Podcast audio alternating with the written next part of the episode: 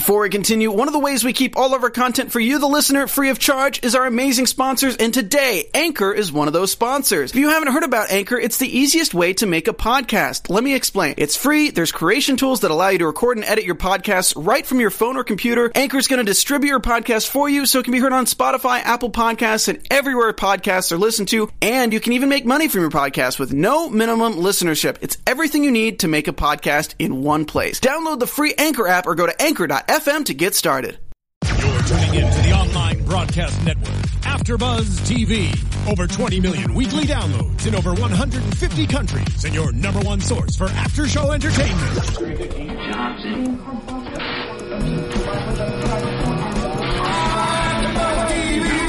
TV, the destination for TV superfans, producing aftershows for over 300 of your favorite TV shows, interviewing celebrities and showrunners, and bringing you behind-the-scenes exclusives. All thanks to E! Entertainment's Maria Menounos, producer Kevin Undergaro, and internet leader Akamai. Now, let the buzz begin!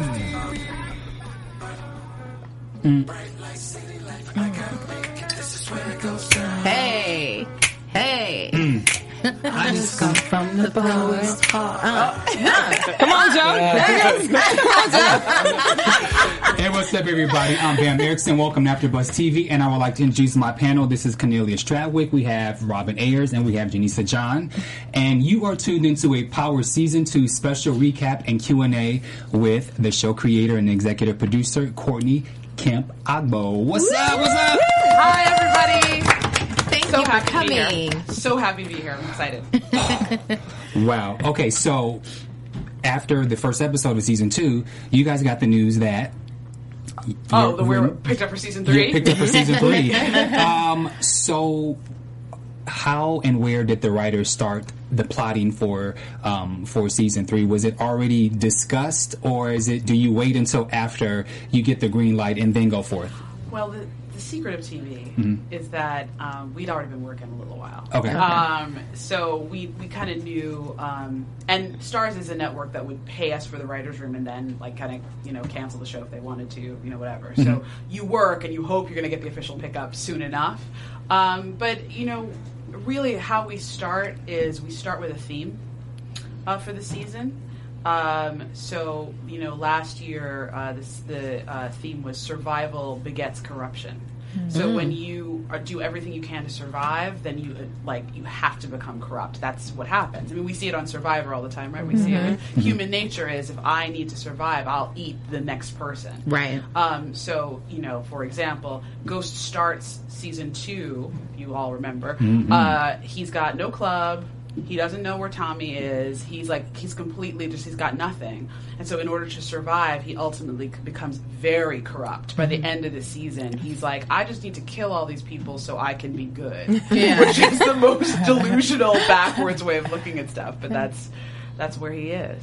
That's so interesting. That's actually something that I noticed about Ghost from Season 1. He started out with all this, hype, and he was great, and he was on top. And then all of a sudden, you see him starting to, not lose it all, but kind of, what I'm saying? And then, so it's funny that you mention it, that's the theme, and, we see it in Ghost. That was very clear. Oh, absolutely. So, one of the things, I mean, it's in all the other characters, too. Tasha's heart gets broken in order to survive. She takes on Shonda, which is really a corrupt enterprise because that's a kid, right? Mm-hmm. Angela wants to survive, so by the end of the season, she's throwing Greg under the bus, which is completely corrupt.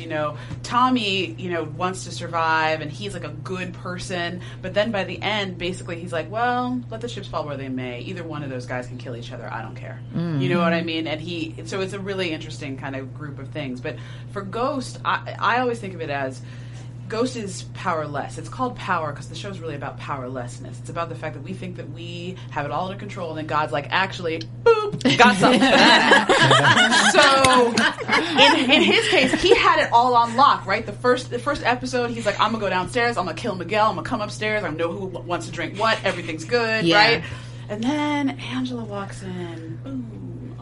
man, and everything kind of goes bad from there, you know? Wow, yeah. So it's all about, like, yeah, Ghost always thinks he's got everything on lock. We actually just, one of the titles of one of the episodes for season 3, is I Got This Shit on Lock. And it's Ghost saying it to someone, like, oh, you know, girl, I got this shit on lock. And like, no, you don't, Ghost. When will you learn? You absolutely do not have it on lock. And the thing about Ghost, though, is you believe him. Because you remember that scene in the hallway with him and Tasha when she came to the hotel and he was like, I got this. Yes. I was like, oh, he really got it. Yes. Like, you believe him, too. But he did have it. Mm-hmm. That was the thing, is that, like, Ghost always does have it. Mm-hmm. It's just that he can't see something else. And that's the challenge of plotting this show, is that Ghost's plans always work out. And then there's something that he didn't see coming, right? Mm-hmm. So it's the season finale of season 2.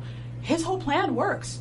Kills Vladimir, gets Ruiz out of town, kills Drifty, like, everything is, you know, his whole plan with Kanan kind of works out as far as he knows, because Kanan is dead and whatever, and all he needs to do at the end is just convince Tommy, my way was the right way, man. And he's convinced Tommy so many times. We've seen Tommy glamored by Ghost like a million times. This should work, right? My whole plan fell into place. All I need is for Tommy to get on board. Tommy doesn't get on board. Oh, man, okay. Well, maybe I can get Angela back. He does get Angela back. So it's like, oh, yes, my plan. Yeah. Oh, cards. Somebody knows what I did. Yes. Damn. You know what I mean? But that's the challenge of plotting the show, is that Ghost is smart. He is capable. He is a genius. He is brilliant. And he does have lots of power. And then he can. There's always something he can't see coming, which is what makes him human. Mm. Yeah. Ooh. I feel some kind of way. Having you sit here breaking this down for us. Oh, I'm happy to be here. I mean, I love talking about it. I'm passionate about it. How, I'm curious for the actors, how far in advance do they get the script so that they can maybe dive into the character a little bit more to understand where they're going? What I do is we do something called a season arc document. Okay. So what happens in the beginning of the season is we write these season arc documents, and they're like a thick book because they're for everybody. So there's one for Ghost, there's Tasha, there's Angela, there's Tommy. This year, there's Dre. There's one for this year, meaning season 3. There's one for Tariq. There's like ones for different characters, and they're all this like thick material. And we distribute those to the Starz executives. And then they come to my office, and I pitch them the whole season, like the broad strokes of everything's that's gonna happen in each episode. But the seasons are all really structured because episode 5 is a pivot that changes. So in season 2, that pivot is you dumb bitch. I'm not sleeping with Ghost. You are, right? Yeah. That changes the entire series and sends it in a different direction. So we have one of those for season 3, which I'm not going to tell you. But then we pitch that, and then those documents, after we've worked through those notes, whatever notes we get from the network, those documents go to each actor. So that's like way before they get a script. So they got those documents maybe a month ago, and the season 301 script hasn't been delivered to them yet. But they have an idea. They know what their arc is. They can do that work, and they can ask me questions. They can ask, and they come to the writers' room. You guys have seen those tweets probably. Mm-hmm. Yes. Yeah. So when they come to the writers' room, they've already read their documents. So they come in to ask questions. Okay. You mentioned that Tariq has a book. No, not a book. Like he has a document. A document. Yeah. So that means there's more Tariq for season 3. Oh, yeah, but I didn't front like he was dead or anything. No. Bam kills all people all the time, so Bam at some point killed Tariq. I thought Tariq potentially can go because he was getting more camera time and he was being seen with the sun a lot, so I thought maybe that was something Kanan would do. Well, you know what I would say is that Michael Rainey Jr., who plays Tariq, is like a really brilliant actor. And the opportunity to work with him is so great. And what we really want to show, one of the things that's really important to the show, is that Ghost tries to be a good dad. Mm-hmm. We have this thing in the writers' room, we always talk about it. It's like, your marble floors are heated, right? But you might get shot at any time if you hang out with your dad. So it's like, he's a great dad, and then he's kind of like, oh, sometimes there's some danger, right? Yeah. So we always talk about how...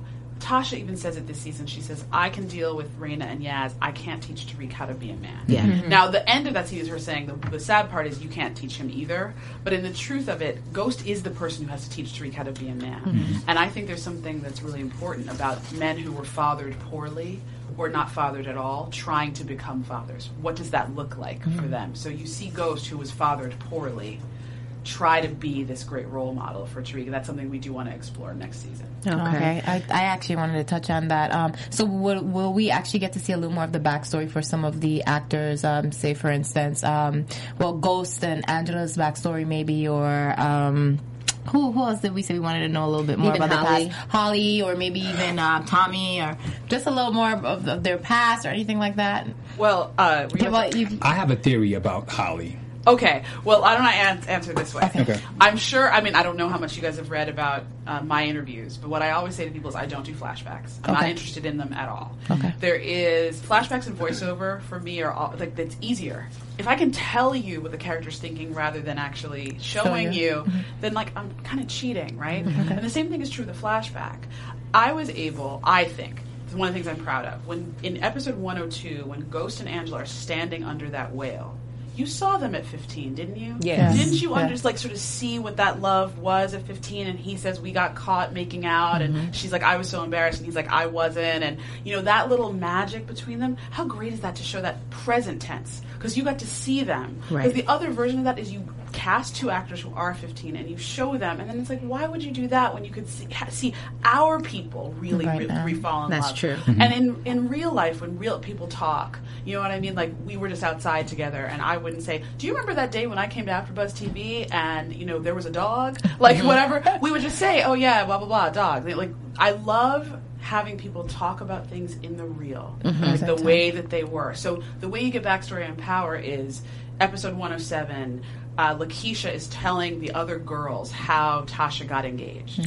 She tells the story, but you see Tasha take over the story and talk about it. You don't go back in time and see them, but you see her face because her marriage is ending and she has to pretend that everything's okay because she doesn't want to tell her girls what's happening. That for me is like, you get more, right? Rather than see them be happy together, see her be sad now. You know? So that's that. So no, the answer to the question is if you're looking for like a flashback, no. It's not going to happen. More so of like, I guess, it may not be a physical like flashback, but as you said, you know, maybe they're talking about a past situation, or, you know, maybe Holly, if Bam's theory is correct, you know, maybe Holly comes from go ahead. We told you everything about Holly, actually. If you were paying attention, we told you her whole backstory.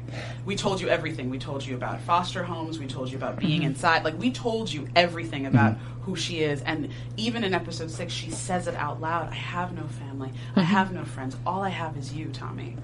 So, who was the person that got her situation void when she was, because she was it was literally exactly what it said. Exactly what it said, which is that the over time, if something isn't prosecuted, witnesses fall away all the time. That's just like the natural thing. So there was no pulleys or anything like that. We're not going to find out about someone who helped her. There's nothing later on or something. No. Okay. She's just, it just straight up is like Angela had bad luck. Because again, it's this idea of like, you have power. Yeah. Like, they figure out enough about her to get her arrested. Like, yes, okay, we can bring her in. And then it falls apart. And so then Angela only has this one little window. Before Holly finds out, they have to release her. She only has this one little window. She goes to the bathroom. And this is her one advantage because she is female. You know, so she can get in there with Holly. So that's what that was about. There's no, like, secret person helping her. I'm sorry, was that your theory? Yeah. Sorry. It's okay, but I like... I'll write it into the show now. No. Maybe. Well, I had a question, and I do want to talk more about this entire season. But I love watching your passion. You're very, you know, the seasons. You know exactly the episodes. I mean, you're so passionate about it. So I'm almost just really curious as to what your passion was when you first sold this show, or when you first created this show, rather. And did you understand what you have now on your hands? Did you know it was going to be what it is? No, 50 did. 50 was like, oh, girl, this show is a hit. You know how 50 is. He's like, shorty, don't you worry about it. You know, whatever. It's very... But, no. It was a very... It's the first show that I ever pitched. It's the first show that I ever wrote for money. It's the first pilot I ever wrote for money. It's the first show I've ever run. So, to be completely honest with you, I was just like, okay, God. I mean, I have a little sign on my desk that says, okay, God. And it's basically, it's a shortened version of the Serenity Prayer or the Third Step Prayer or any of the steps from, you know, 12-step things. But the idea is just, I'm not in control of anything.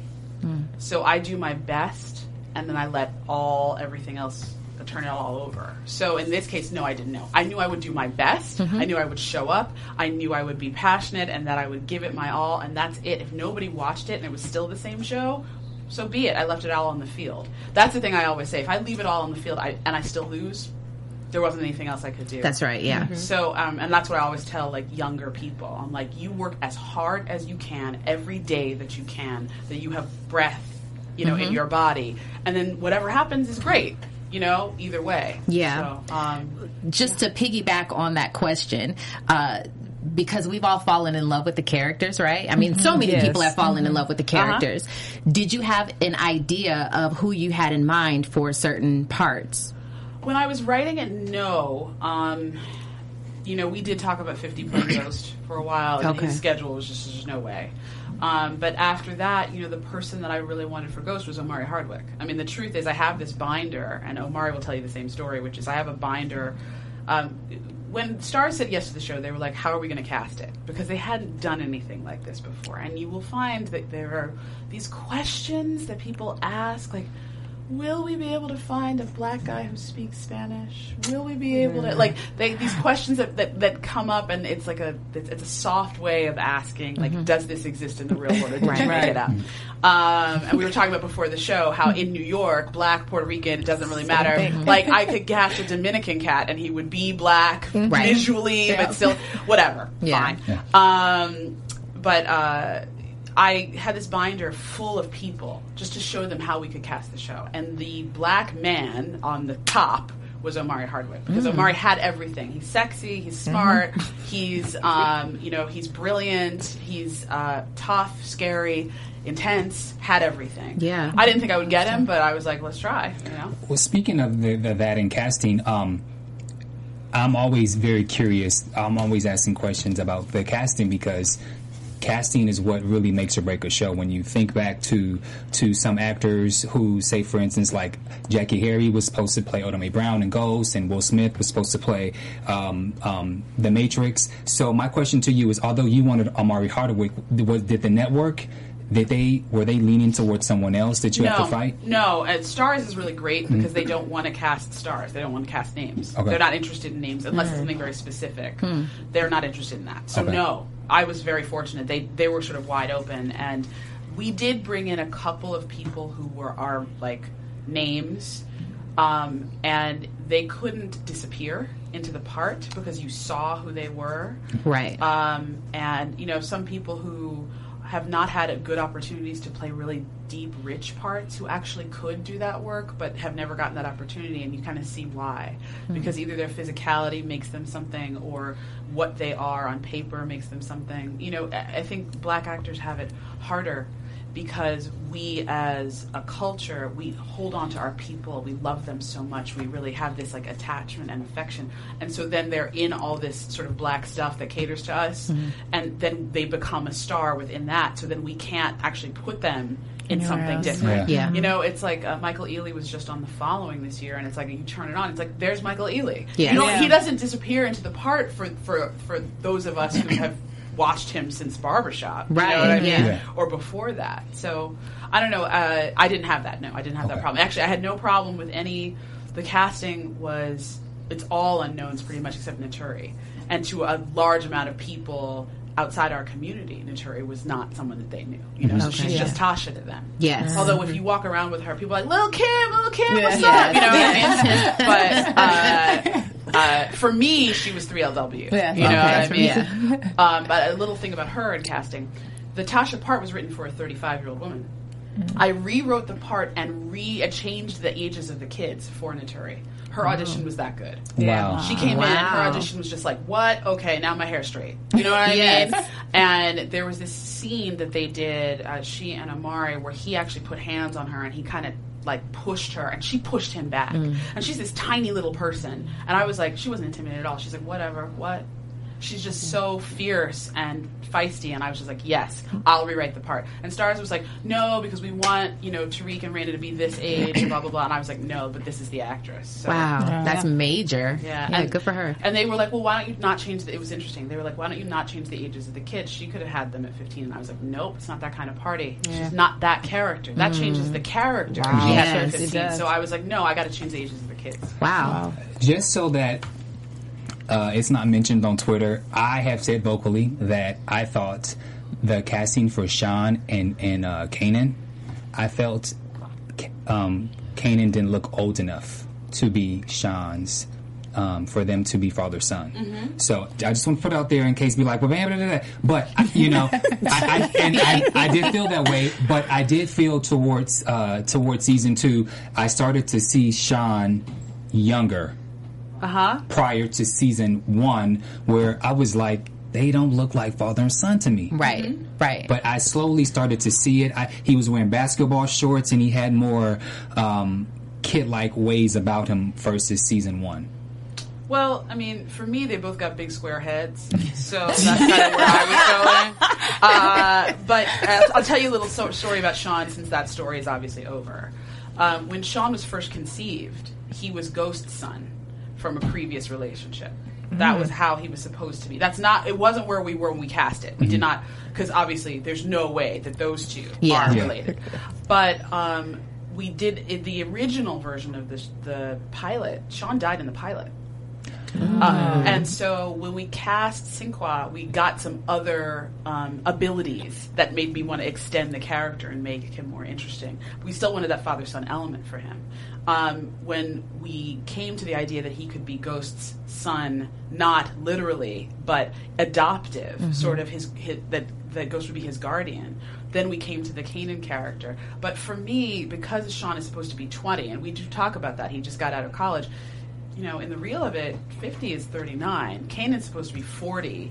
So, the numbers work out. Yeah. Whether it looks right to you or not, that's what it was. Mm-hmm. And we just always thought of it as the difference between them was actually one of ease and dis-ease. Sean is never comfortable, and Kanan's always comfortable. Mm-hmm. So what I think you're seeing is actually an emotional thing and a thing with the actors, where literally Sinqua was giving you, I'm uncomfortable with my own father. How do I live with that? Mm-hmm. And 50 was giving you, I'm comfortable everywhere, man, because it's my world. He's very clear about that. That is his world. You know? Nice. Okay, let's jump into some storylines. Let's go into the Ghost Tasha. What's your questions? Well, I have to say, as far as Ghost and Angela are concerned, I think maybe I've been the outcast. Maybe when it comes to that, starting from season one, I've been so pro Ghost and Angela, and that storyline. And as far as Ghost and Tasha and who's for Ghost and Angela, it goes so hard on Twitter, and I'm sure you know that too. Tasha, Team Angie. Yeah, exactly. But I'm for them. Have you guys changed your mind at all? What? No. Are you? For Ghost and Angie, you're saying? Yes. Oh, I've always been pro Ghost and Angie. I understand the relationship. However, I just don't see it working out. So then I'm like, you're doing all of this, and you're going balls to the wall. But to me, I'm like, well, it can't work. So so you're thinking more logic, whereas I think myself and Janisha, we're feeling emotional about. Well, for me, them. I just kind of see. From season one, when I saw that Ghost wanted to get away from that lifestyle, and Angie was more of like a clean cut, way out in a sense when it comes to a woman, and Tasha just wanted to be in this lifestyle, I just kind of, that's what won me over when it came to Angie. Mm-hmm. I'm not gonna lie, season two, she got on my nerves, because it's like, this is the man you love and all this, so you're supposed to be loyal and, die hard, especially you guys came from like round away. You're supposed to be loyal to him in a sense, so I kind of feel like she got on my nerves this season because she was just playing both sides. But in my mind, I still feel like she was that way out for Ghost. And I liked that he wanted to get out of the game. So that's why I was pro Angie. And she gave him a chance. In episode 8, before she goes to the hotel, she says, "Let's just go." Yes, mm-hmm. She did. She gave him a chance. And when people say that, like, why does she try to arrest him? Whatever. I'm like, she gave him a shot. Mm-hmm. She knew he was lying to her face when he said, "I'm going to the club." Mm-hmm, right? Mm-hmm. So for me, it's like, you can only get down for a fool for so long, right? Sure. How long can you play yourself? How long? How many times? And I think it's like for me, as a person who writes Angela, who feels close to Angela, I feel close to Tasha too. I feel close to Tommy and Ghost. I feel really close to them. Mm-hmm. I think for Angela, she has that thing about being a very smart woman intellectually and very stupid emotionally. Mm-hmm. And in episode 2, Paz says, "You think about love like you're a little girl." episode 102, yeah. she says butterflies and rainbows, and you know, she's talking to Angela, and Angela does think like that. She literally cannot get herself out of this idea that this man is just like that. This is the dream. She's in love with the dream. She might not even be in love with him. She's in love with the dream. She can't let the dream go. So that's when she says, "Let's just run." And it's someone tweeted, "Girl, he can't run. He got them kids." And I was like, kinda. And Ghost never says he wants to go anywhere without the kids. Right. He never says that. Right. He's always like, yeah, that'll have to wait. He's like, we can run away tomorrow. He knows there's no tomorrow. Exactly. Yeah. Well, conversely, what is it? What's the deal with Ghost and Tasha? Is he, because people have this idea that they were truly in love and that they are truly in love versus he actually married her for her, you know, because she was loyal to him.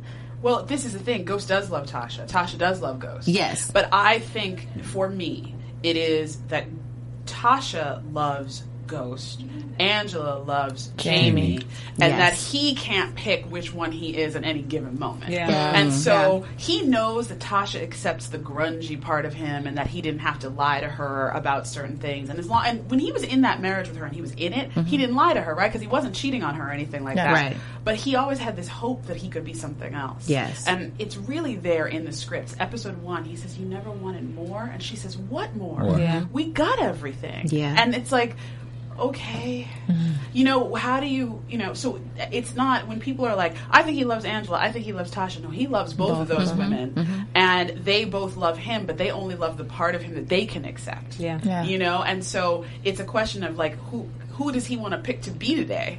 Right. And what does that feel like? So when people are like, well, he must not love Tasha or he must not love Angela, it's like, have you guys not figured out Ghost only loves his damn self when it comes to it on the real, on the real. He is picking him.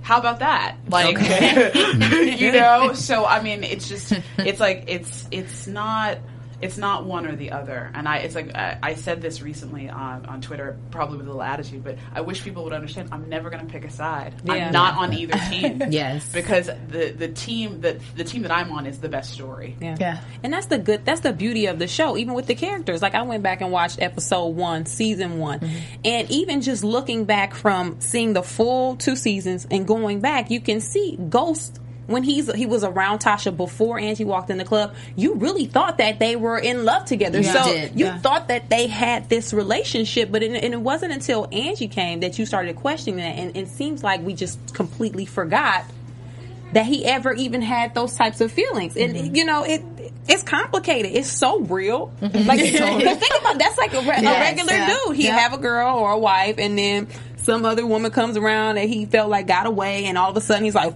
and then he's in with her. But the thing is, he says to Tasha, he's like, please get on this journey with me. In episode 3, he says, there are no drug dealers that are old, you know, retired. He says they're all dead or in jail. He's like, get on board with me. And she's like, you're better than the other ones. That's her response is, you're going to be fine. No. He's trying to say to her, like, I'm scared, you know? It's funny. It's like it happens in real life, which is the cracks in your primary relationship don't really show to you until there's that other person, right? And then you're like, oh no, this was all wrong, but I was willing to be there. Now, Tasha and Ghost are not all wrong. I'm not saying that. Right. But there was that little thing that he had inside that he couldn't share with her. And then here comes someone who only sees that because he's orchestrated it. So, you know, and that's the other piece of it, is that he didn't get to see, Angela doesn't get to see the real him. Exactly. Until episode 209, basically, where the second to last episode of this season, where she's like, fuck you, Ghost. Because that's, now she knows him. Now she knows the full him. And it's like, oh, okay, damn. When somebody knows the full me, can they really accept me? You know?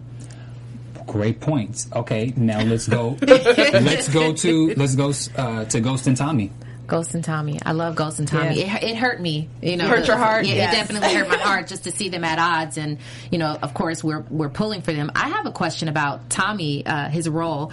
Did you always have him in mind as, like, the cool white boy who, you know what I'm saying, just from the neighborhood? Well, it's funny. Some of the Tommy character is based on my own experience growing up as the only black kid where I grew up. Oh, okay. Which is, like, sometimes your friends would step up for you. You know, my husband, he was in law school and I was in graduate school in New York. We went through this period where our friends, when he would go out with our friends, one of his white friends would hail his cab. They were just hail as cats. But and it was tacit. It was not said. No one said that. It just at the end of every night, white kid would go out, hail Brian a cab, and Brian would get in it because they understood what was happening in New York at the time, which is that black men could not get cabs. It's gotten a little better, but and I think that part of that symbiotic relationship, that backstory, and we're going to explore a little more, is that Tommy would get jumped and Ghost would fight the other kids off. You know what I mean? People like to pick on the white boy, right?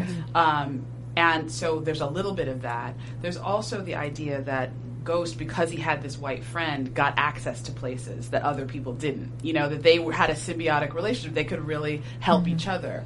So it wasn't that I thought of him as like the cool white boy, but I thought of him as the white boy from the neighborhood.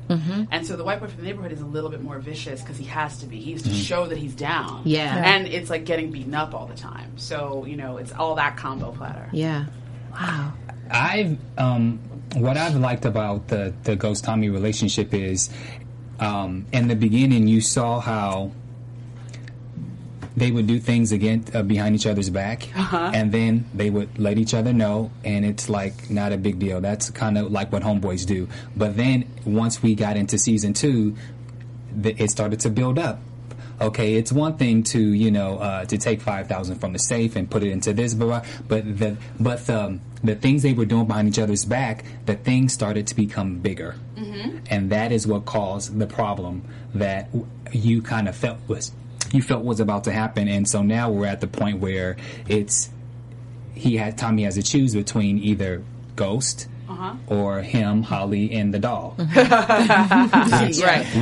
I think is great. And I had already predicted that. I don't believe Ghost can easily leave the game. Well, I mean, you guys saw the little tease that Starz did, where it's like, "Can you ever really get out?" Which I don't know if you guys saw that. Yeah. It's like a little thing. Oh no, I'll watch it online. But it's like 15 seconds. Okay. But the thing is, for me, it's even deeper. What is Ghost? Who is he really? Because he thinks that he's James and Jamie, and that he put on Ghost. That's what he thinks. That Ghost is a creation so that he can be in the street and whatever, and that when he comes out of the chrysalis as a butterfly, he will come out as Butterfly James. That's what he believes. Is that true?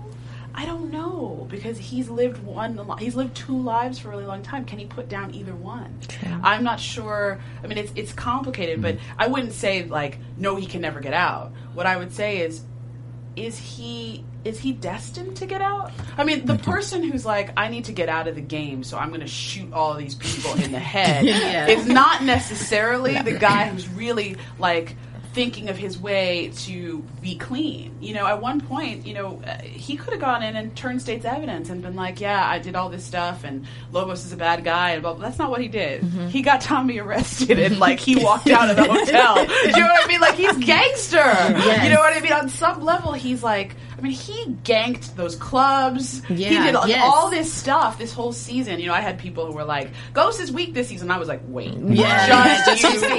We saw Ghost. I mean, he's so smart. Are we starting to see the reason that you named him Ghost? Well, yes. I think that... oh, God, this is hard to say publicly. I'll say it. The spook who sat by the door? The idea of that book, but the idea of, like... we as black people can sometimes be invisible. Invisible man, whatever. That there is a kind of invisibility to Ghost, and there is the part of him that's like, frankly, like a haint, like a shade, where he's never quite there, right? Like he's always sort of he's changing all the time. He's mutable all the time. He's always transforming.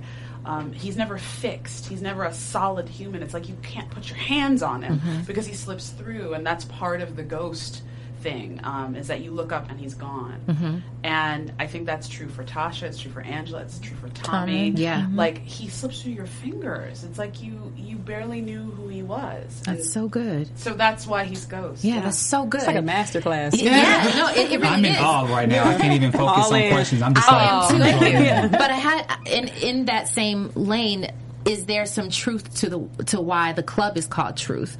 That is the sort of like significant part about the show. Everything happens at Truth. A lot of things are unveiled at Truth. Someone, actually one of our followers, you know, on Twitter kind of pointed that out, and I said, wow, that's actually a great point. We see a lot of things happen at Truth. Uh-huh. Well, I would say, first of all, it's called Truth because I'm a hack, and I was like, well, this is what it is, so let's just call it that. But also part of it is that I liked the idea that Ghost, even though he is lying most of the time, mm-hmm.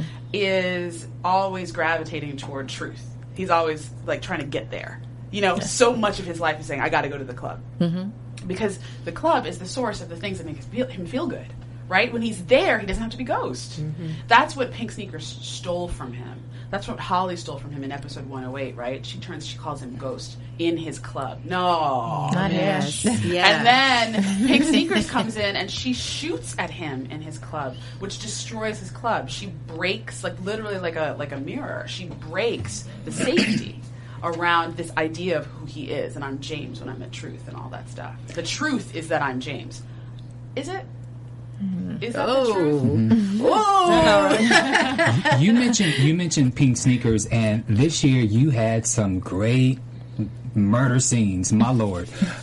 Pink Sneakers, well, Nomar's kind of last year, but he was brought into Vladimir, Brock, Sean. I mean, that Brock stuff was my favorite, man. He needed a lesson in holding his tongue. He's so good in that. Yeah. Right, he was here with us last night for Ballers. I think Brock was probably my favorite. That and Sean was probably my favorite death kill scene because it was just so brutal, so gritty. It was just so raw and so the streets. Mm-hmm. I loved it, but I also loved Pink Sneakers too. Do you guys have a favorite? Mine was Sean. Mm-hmm. Because when 50 Cent was standing over Sean, I caught myself being like, dang, 50 Cent killing people. Like, mm-hmm. It was so believable that I really was in it thinking, no, 50 is killing Sean. Mm-hmm. It was, and the fact that it was so brutal, but it was so sad, and you kind of saw that little glimmer in Kanan's eye for a second, like, dang, I messed up. It was so good. That was my favorite. That's my favorite also, for mostly the same reasons. But I mean, just even I when Kanan was standing over Sean and he shot him, and the little splatter of blood is like, this is my son's blood on my face. That was just crazy for me, you know, to know that someone could kill their own son. And that's intense, you know. Yeah. I had predicted Sean's death alone in season 2, and my question is, since you mentioned that in the pilot, I know I'm a cold piece, but I'll put it off in a minute. It's all good. I thought it was interesting that I housed you earlier on Holly, so it's okay. I thought it was interesting that he died in the 9th episode, but when you say that in the pilot he was originally killed in the pilot episode, so now my perspective have changed, because normally in TV you don't see a series regular literally die without making it to the finale. Mm-hmm. So, but now I get you. So I understand I'm understanding your thought process. But did he know that he was dying ahead of time, or did he read the script and was like, oh, I'm dead? Oh, I would never do that to somebody. Okay. I would never tell somebody, like, let them read the script and just find out. Like, this is your job. It's your livelihood. You know what I mean? That's not how it works. Okay. I bring the person in. I think I brought him in probably before episode 8, mm-hmm. because also, if you're paying attention, you can tell he's not going anywhere good, right? Mm-hmm. Yeah. The minute Kanan puts a gun in his hand and says, "Go kill Ghost," right? I mean, the thing that was the surprise again for me, I'll tell you a little bit about how I look at surprises and mm-hmm. shocking, and because you guys obviously tell that I'm really invested in cliffhangers, I'm invested in that edge of your seat kind of storytelling. Mm-hmm. But for me, it's not about what's going to happen. It's about how it's going to happen. So, for example, episode 108. You know Ghost is going to get shot at. I'm not hiding that from you. Mm-hmm. In fact, you see Pink Sneakers try to do it earlier in the episode, right? So we know that's going to happen. And the smart TV viewer knows it's going to happen in Truth. They even know it's going to happen that night. Fine. They don't know Holly's going to get shot, though. That's the piece they don't know about it. So you tell them the story that they're going to see, which people like. People love to predict. They want to feel good when they're right about something. Mm-hmm. But then you just kick it up a notch. So I think most people thought Sean was going to die, but they thought Ghost was going to kill him. Yes. For me, it was about, okay, someone's gonna give you a gun and tell you to go kill Ghost. We know what Ghost is. That's what I'm saying. Ghost mm-hmm. is like, I'm James. Mm-hmm. I'm not gonna kill anybody. Okay. Mm-hmm. So we send him basically into certain death, right? we send him to certain death, and that's not what happens. Ghost doesn't kill him. And so for me as a storyteller, what it was the audience going, right, it's a series regular, they're not really going to kill him, it's going to be totally fine. Like, and you see Ghost take the gun from him, and it's brutal, and you see him sort of crying, you see the gun up, and you're like, oh no, is he going to do it? And then he doesn't do it, and you're like, yay, Ghost. Ghost, you really have changed. Sean, you dummy. And that's the thing that is important, is that we were consistent with the character. Sean is dumb. Mm-hmm. Sean is dumb. And he makes really dumb choices because he's not street. Right. And that's what Ghost says to him. He says, you're not cut out for this, man. You're not cut out for this. How could Kanan send you in here like this? And the truth is, Kanan didn't send him in there like that. Kanan sent him with a foolproof plan before that he chickened out of. Right? Sure. Kanan sent him back to that club because he would have known that kid would never pull that off. So it's really, for me, it's like with Sinqua. Sinqua knew earlier, before other people knew. And he knew way before the script came out. Because we also do a table read. Mm-hmm. And if any of y'all are in New York at any point, I would love to have you come to a table read. But if we do the table read, everybody's had the script for a couple of days. Okay. So, you want to have that. And then the cast has a whole conversation amongst themselves about, oh no, poor Sinqua, Because I don't do a lot of sucker stuff. People are usually dead when they're dead. I mean, there's one notable exception, obviously. Speaking of dead, so the Kanan situation. The Kanan situation, yes. I didn't like it because I thought, how in the hell can someone who is in the middle of a fire that's this close to his face, but it's alluded that now he got out. But then I also thought, well, maybe Ghost did that on purpose because it's better for him to, rather than be dead, than to live the rest of your life burnt as toast, as Cornelia says. Well, like Freddy Krueger. Like Freddy Krueger. So I'm going to ask, but I don't know if you're going to tell me, is he dead or not? I don't even know what the question is. Is Kanan dead? You'll just watch next season. Okay, I had to ask because that's one of the questions they want to know. But I will say this. We don't... Ghost sets that fire and then he walks right out of there. Mm-hmm. Right? We showed Kanan close his eyes. Did we... Do we know what happened there? Was he potentially playing dead? I don't know. You'll find out. Okay. Mm. We'll find out. Yeah. But I, you know what I like about you, Bam, is that you don't ever hesitate to ask the question anyway. You're like, you might not tell me. He tries to ask questions from everybody. Well, I don't ever mind when people ask me a question. I just know that they may not like my answer. Yeah. I totally get it. What's your favorite panel? What's your favorite storyline? I'm Ghost all the way. Okay. I just love how he battles with being Jamie and being Ghost, and then I also love, like, my favorite scene was the same one you were just talking about with Sean, where he was like, go, and you see that intensity. That was just incredible. He does an amazing job, just playing Ghost, playing Sean, playing Jamie. Yeah. I love his character. It's really difficult for me to decide. Because I love the characters, but if I had to choose, I would say Tommy and Holly. They just bring it to me, and they bring such a side out of each other that is really unfolding, and it's pretty interesting to me. So yeah, my favorite storyline, well, one of them is the Ghost and Tasha, because it's causing so many opinions, and people have so many theories, and they just feel a certain way about that couple. Yeah. But my side favorite was the quick Angie and Holly storyline. I really liked that because they were basically, Angie was looking at somebody not knowing she was looking at the person that she was on the other side, and when they had that standoff in the bathroom, that to me was... Yeah, and they kept doing that. They kept one-upping each other, as it went on a little bit. So I agree with that. That was good. I'm going to go far left. I'm going to say that I have a couple. My favorite storyline deals with Ruiz and where he's going, because he didn't leave. He put his daughter into the car, but he didn't get in. So he's probably somewhere still in New York. That means no, I'm not going to tell you, or just stop talking. I mean, what's your next thing? Okay. I like Tasha and her mom. Tasha and Estelle is fun, right? That's fun. I love Debbie Morgan, so I love that storyline. Yeah. What I would say is that for me is very important. Some of what I'm trying to do is to kind of write about what it really is to be black, in the sense of, like, what the familial relationships sometimes are like. My mom slapped me when I would mouth off. You know, she only did it once or twice, but like I deserved it. Yeah. You know what I mean? I probably wouldn't do it to my own kid, but we'll see. Well, she's mouthy. Who knows where she gets that from? But yeah, I think you know, I like that storyline too. I don't have enough room for it all the time, and I think people always say to me like, "More screen time with this character," and I have to tell people, and I will say honestly, my screen time goes to those top four first. Mm-hmm. Okay, that's it. Like basic and true. If I have too many scenes in an episode, I'm not cutting the one with Ghost or Tommy or Tasha or Angela. Yes. And to some extent, that means Holly and Sean, too, in Season 2, because those two characters were also part of that world. Mm-hmm. But I got to tell that main story. So as much as you might want to hang out with Julio, the truth is, if Julio's not in a scene with Ghost or Tommy, then to some extent, that scene might be something that can be cut, mm-hmm. you know? Because I really want to tell the story of these four people. But one thing I wanted to go back to what you said about Angela and Holly.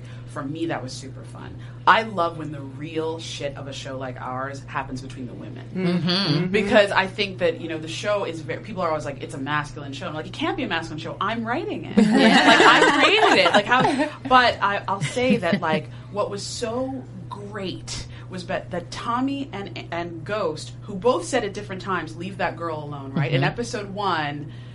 Ghost is like, don't touch the merchandise, right? Don't date anybody who works for me. And Tommy says, in episode 1, stay away from Angela Valdez. She already messed you up, right? Yeah. They've already heard this. And what if they had listened to each other? You yeah. never get that scene in the bathroom, right? These two women never know about the other person. So Angela knows all about Tommy. Holly knows all about Ghost. And then you bring these two people together, and what happens? The truth comes out. Yeah. Yeah. So, you know, for me, it was like, it was so great because it was, you know, you really were with both of those women. You yes. know? Holly looks like trash. She sounds like trash, mm-hmm. whatever. She's had a whole lifetime of stealing stuff. Angela's like, I'm high and mighty, and you need to save yourself. And Holly's like, what? You need to save yourself. How about you check yourself? I remember when you were banging James up against the wall. Huh? Oh, you think you so high and mighty, right? Yeah. You yeah. dumb bitch. That was right there. That right there. Yeah. It was literally like you saw that shift in power. Exactly, which yeah. is what the show's about. Power. Exactly, yeah. Who has the power at any given moment? Is there anything... Okay, let me just back. Can you tell us who... The give us more information on the Jimenez, the whole storyline. Will we see more? I'm assuming we're going to see more of the Jimenez. Okay, so the thing with the Jimenez is just a very simple thing about, like, back in Mexico, Lobos has a problem with his competition. It's Coke and Pepsi, man, and they're just at each other, right? But he's got a problem with them, and they want to kill him because they want to take over his territory. But that's like sort of happening in Mexico, and they're really trying to kill him. Mm-hmm. So he's trying to get his money from Ghost so he can get out of the sort of this hemisphere altogether. He wants to go. So that's really the story. It's like it's not super complicated. Okay. It's just that that's the controlling story that people know about. People don't know that Ghost is trying to kill him because they don't know about Ghost, right? So that's where the Jimenez thing comes from. Okay. Mm-hmm. Will we see who this character actually is in season 3? Well, it's the Jimenez are our cartel. There's like more than one of them. But what I would say is don't invest a lot of time thinking about that because that's not really the story. The story is really about like how is Lobo's going to get out of the situation that he's in, which is that he's in an American jail right now that Ghost put him into. So mm-hmm. he's got a serious problem right ahead of him. I also like Mike, the snitch. I like that. I don't think any of us saw that coming. I thought it was actually Greg. Yeah. Mm-hmm. Okay, well, what's interesting is we sewed in all those clues. So if you guys go back, you will see every clue that was there that Mike was actually in with Lobos. For example, why did he have the wrong address for the meet? Yeah. Well, yeah, we talked about that. And so, like, all these little things, and you see, and actually, at one point, David Fumero, who plays Mike, like, I told him, I didn't tell anybody else. Mm-hmm. So he was actually playing it sometimes. So if you go back to episode 8 and you see when Lobos comes out and Lobos spits, Lobos is spitting at him. Mm. And you see on his face, like, fuck, I'm so fucked. Mm. Like, how do I do that? And so when he says, good work, Angela... he's like, oh, he's so mad because he, you know, like it's all those little things that are in there. Which is one of the things that I say I love about the show. There's always, and I keep calling it foreshadowing, and I don't know if that's what it is, but it's, you see something and we don't know why we're seeing it, but then it comes up later on and you're like, oh, and you start putting the pieces of the puzzle together. We call it playing fair with the audience. I'm sorry, I didn't mean to interrupt you. Go ahead. That's good. No, but we just, in the writer's room, I always say you have to play fair with the audience, always. So you have to consistently and constantly, both of those things, constantly and consistently play fair with the audience, which means we saw that keychain, right? We saw the keychain, you know, with the whale keychain, we saw them being cute, whatever. And then we saw it fall out of his pocket. And then we, you know, the girl chokes on it. Like it all, like we played fair. It wasn't like all of a sudden you saw the girl choke. Yes. It was like, you know, so there's a lot. We talk about this all the time about how you play fair. So for example, playing fair with the audience, episode 104, Holly sees Ghost and Angela having sex in the office. You don't know where that's going to come back, right? Mm-hmm. But it's when she comes out of that stall and she's like, wait. Yeah. I recognize you. The audience has that same feeling because they were there. And that's what I always try to tell our writers. We talk about this. I always want the audience to go, yeah, that's right. I did know about that. I did see that. They played fair with me. Like, then they have that good feeling, feeling of like, oh yeah. And you like lean forward, you're like, yeah, Angela, you gonna get it now because you know it's real. Right. You were there for it. Yeah. The thing with playing stuff off screen is that as much as you can, try to play it on screen. And that goes back to the thing about not doing flashbacks and not doing voiceover. Yeah. It's like, how much better is it that you saw them having sex through Holly's eyes? That you saw that. Yeah. You know what I mean? How much better is that? And how much better is it that Ghost, that Tommy found out? You thought in season one that all that was for was that so Tommy could find out that he was sleeping with Angela, right? Had a whole other purpose. Out of curiosity, I know we're short on time, but do you ever, I know you pay attention to a lot of the fans and some of the things that they say, and we make predictions all of the time. So for like future season, for the next season, have you considered taking into consideration some of the predictions that maybe some fans may have? Nope, this is a solely... The reason that we don't do it, and we talk about this a lot in the room, because we didn't expect the show to be that popular, but you absolutely cannot take what the fans say or suggest. There might be things that they have suggested that happen because we already decided they were going to happen. But if you start to write the show a certain way, what happens is you get off your track. And what people liked before was what you guys were doing, right? Right. So then you start to like make it something else. And I had this one person who was tweeting, it was like, you've abandoned your fans because of this, this, and the other. Whatever, it doesn't matter. And I was like, the thing is, like, I will never abandon you because I'm not going to abandon these characters, right? I'm telling their story. Their story comes first, not the story that we want to see. Yeah. I mean, it's like that whole thing of like people are like, I want Ghost and Tasha to get back together, or I want Ghost and Angela to be together and it to be okay. Well, then there's no story left, right? Yeah. Like if everything's okay and people act normally, you know, if people make wise choices, I have no television show. Yes. If people are always doing the right thing, what we want them to do, there's no TV show. We're just over. Yeah. You know what I mean? In episode 201, Ghost should have gone upstairs and shot Angela in the head because she's a federal agent, she knows too much about him, and he just found out from Tommy, and he's like awful, but he doesn't do that, he's in love, so he doesn't do it. So he says, so baby, how was work? Yeah. You know what I mean? Instead, and that's like, that's not necessarily the right choice, but it's the right choice for the show because it's real about what he would do. Last question before we go into co-piece. Victor Garber, who plays Stern, who I love, who is like one of my angels. I love Victor. I heard that you guys will be starting production for season 3 soon, or like September, yeah. But he's also doing a movie. I'm just wondering how much involved will we see of Stern? Will we see him later? He's actually a series regular in Legends of Tomorrow, I think that is, which is a Berlanti TV show. Yeah. And they shoot in Vancouver. So, you know, I'm friends with those guys because I obviously worked on a Berlanti show at Eli Stone, and so, you know, I have friends. I love that show, by the way. Yeah, thank you. Yeah. I loved it too. Working for Greg was like a huge, really big experience. Mark Guggenheim also. So, you know, we'll see what we can do. Okay. It's always like that with your recurring cast. Like, what's one of the challenges of this show is that it's novelistic. So characters go in and out, right? They come in and they come out. That's really hard on scheduling, you know? I mean, Elizabeth Rodriguez is a series regular in Orange is the New Black now. Well, okay, I really need her to come and play Paz. I hope I can get that. You know what I mean? There's a lot of challenges when you don't sew people up. And so that's part of the deal. So I don't know yet how much we're going to be able to get, but it always changes, and we accommodate. Yeah. Okay, well, DJ, drop the beat as we go into Cornelia's co-piece of the week. I'm not sure if you know what this is, but she will break it down to you. So Copies of the Week is an honor that we give to someone every episode, whether you do something great or you do something super bad. So it can be like when your mom be like, girl, that's cold, and she means it's amazing, or it can be you just really are a piece of shit. Okay, I'm down.